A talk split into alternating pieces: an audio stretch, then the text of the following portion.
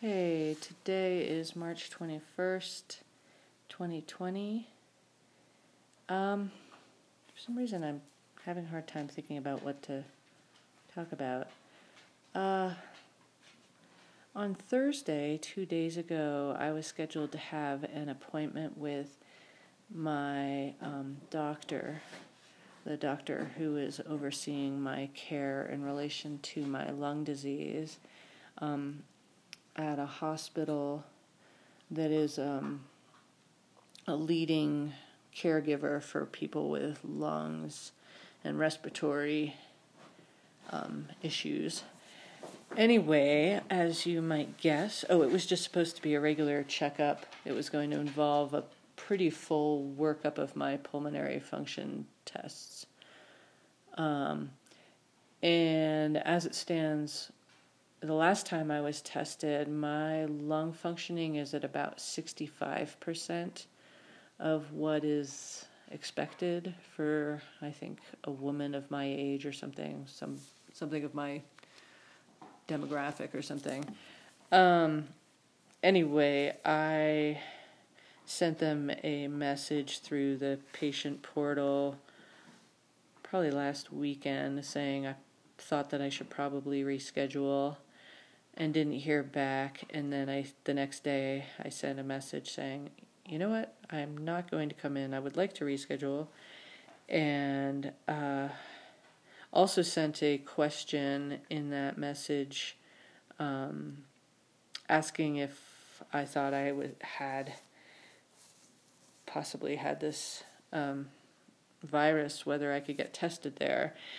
Anyway, a day later, I did get a response, but it was just a very form form kind of response saying your your appointment has been canceled or whatever. Call this number to reschedule. Um, I just can't imagine what they're going through right now. Oh my god.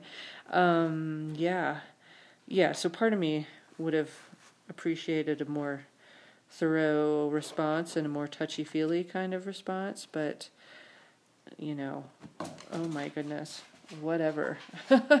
I just can't even believe what it would be like to be uh, working in that hospital right now and generally being a healthcare provider in general would be really, really scary. Um, which brings me to. Oh, sorry about the background noise. That is the puppy um, I was listening to a news po- podcast this afternoon and was hearing uh, a report of the, I think the Chinese head of the Red Cross talking about how what they're doing and have been doing in Italy is nowhere near as strict as it should be as far as what they need to do to slow the progression of this disease. And uh, it was just really scary. I I was under the impression that Italy had been pretty strict for well, what seems like a while, but every day seems like a while right now. Um, and they reported that I think today Italy saw the highest number of deaths from the disease in the 600 range.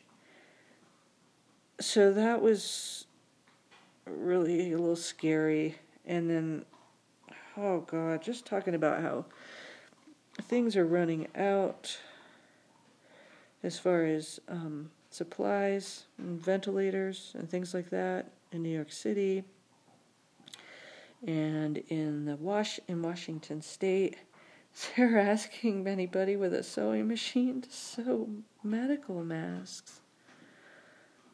Holy cow again, uh, something that if we had some decent leadership at the federal le- level,